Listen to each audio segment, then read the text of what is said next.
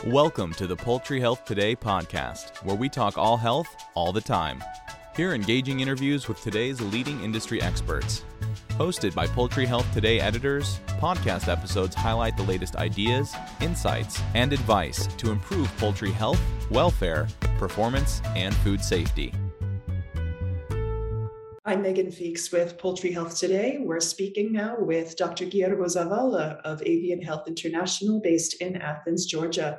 Dr. Zavala, thanks so much for joining us. Um, today, we're going to be talking about recombinant vector vaccines in poultry and how to get the best results when using them. So, to start, we know that for vaccines to be effective, they need to be handled and administered properly. When you're in the field, what are some of the most common mistakes that you see on this front? There's a number of mistakes that uh, people in industry um, can make.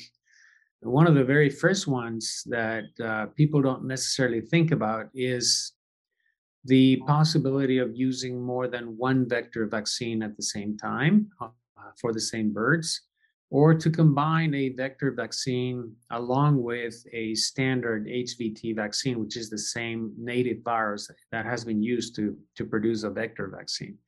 And the reason why you shouldn't do that is because one will compete against the other.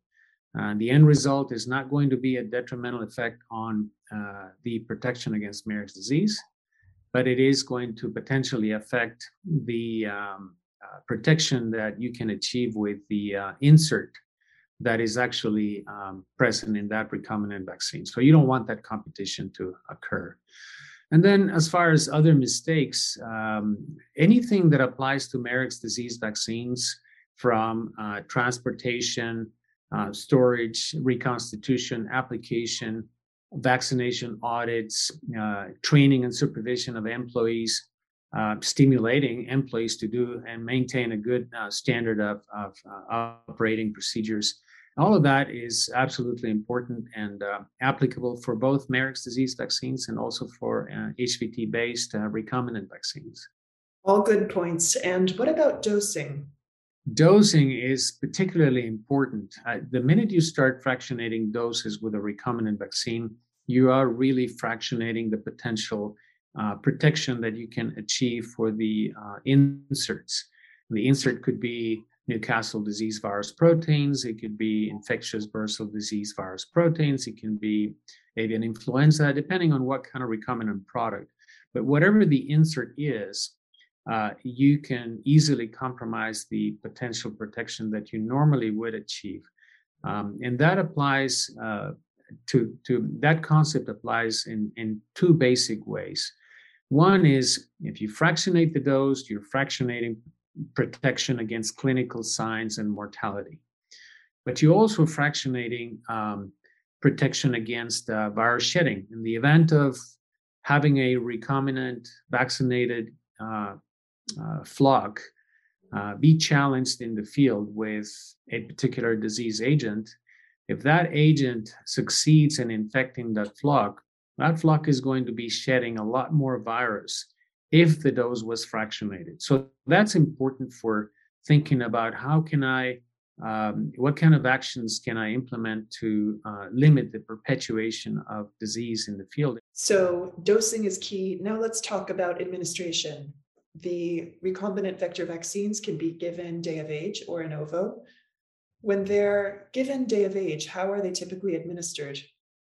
Yeah, throughout the world, the most commonly uh, used method is by the subcutaneous route, meaning in the underneath the skin fold uh, in the back of the neck.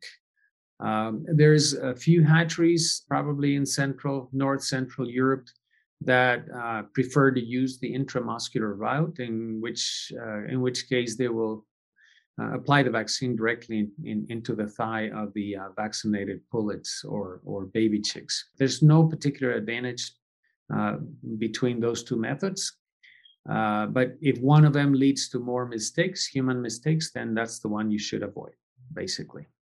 So that's day of age administration. What about in ovo? Can you avoid some of these human errors and achieve more uniform results with in ovo vaccination? Uh, in a way, it, it can help to uh, make things a lot more uniform. When you vaccinate manually uh, using uh, labor to do that, uh, you're liable. You're prone to making a lot of mistakes. You have to be on top of people all the time. You have to supervise them. People get tired because it's a it's physical work, and at the beginning of the day, they're going to be doing quite a bit better job than at the end of the day when they're tired and they just want to go home. And uh, even the people that supervise them and train them are also tired. So when you vaccinate in ovo, uh, as long as you uh, do the proper sanitation, you calibrate the machines properly, you disinfect them properly, and and prep them uh, prior to um, beginning the vaccination process, uh, things will work for the most part very very well. No system is perfect, but what you're aiming for is almost perfect. It's, it's close to 100% proper vaccination. So, in your experience, if a producer is doing everything correctly in terms of the handling and administration of the vaccine, biosecurity, sanitation, management, does this translate to better performance? If you remove uh, the uh, infectious disease factor or component uh, from the overall uh, economic formula, you are in a much, much better position to uh, obtain from your birds what you actually set out to do from the production point of view. Not to mention other aspects, for example, that are that are a little bit more difficult to measure or document. For example, food safety issues, um, animal welfare. When it comes to food safety, for example, if you don't uh, protect your birds properly against immunosuppressive disease, they won't be able to fight uh, some of these infections, and you'll end up with more uh, foodborne pathogens in the processing plant. So, yes, indirectly and directly, uh, you can obtain a lot of benefit from the economic uh, performance point of view, but also from other points of view. Dr. Zavala, thanks so much. Is there anything else that you'd like to add about getting the best results when using recombinant vector vaccines? One important aspect that we all need to recognize is that uh, with the advent of uh, uh, recombinant vaccines, them coming into the market probably around 2006, 2007, uh, we have seen an incredible growth in the number of products that we have available now. Why is that? It's, that's not only because vaccine companies present uh, more options to us, but they are convenient, they're easy to use. You have a lot more control in the hatchery, uh, where you have a cleaner environment where you can reconstitute them and apply them without all the different variables that you have in the field. Recombinant vaccines are not going to eliminate the need for vaccinating birds in the field, but they can reduce the dependency of using more vaccines in the field.